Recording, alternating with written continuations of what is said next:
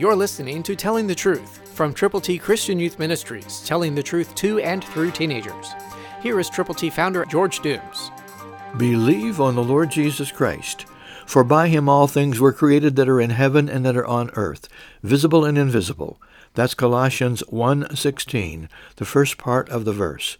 What a wonderful thing that is to know, that by him all things, not some things, not most things, all things were created that are in heaven and that are on earth. Wow! Visible and invisible. That's a message from God's Word to you and to me to let us know that he is the creator of the universe. In the beginning, God created, and he continued to build the world in which we live, and all the things that exist. God is God. And so because he is, we need to follow him, to believe on him, to confess him publicly before others. Are you willing to give everything to him? I hope you are, because by him all things were created, including you and me. God loves us, and Jesus died after living perfectly.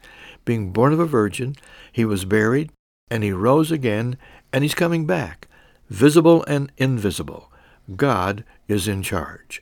Have you allowed him to be in charge of you and your life and your circumstances? Maybe your family, maybe your friends don't know him. You can tell them about him, and he will move in and change everything about anyone who will believe on him, turning to him from their sins. Christ, through you, can change the world. For your free copy of the Telling the Truth newsletter, call eight one two, eight six seven, two four one eight, eight one two, eight six seven, two four one eight, or write Triple T, thirteen thousand U S forty-one North, Evansville, Indiana, four seven seven two five. Tune in to Telling the Truth next week at this same time on this same station.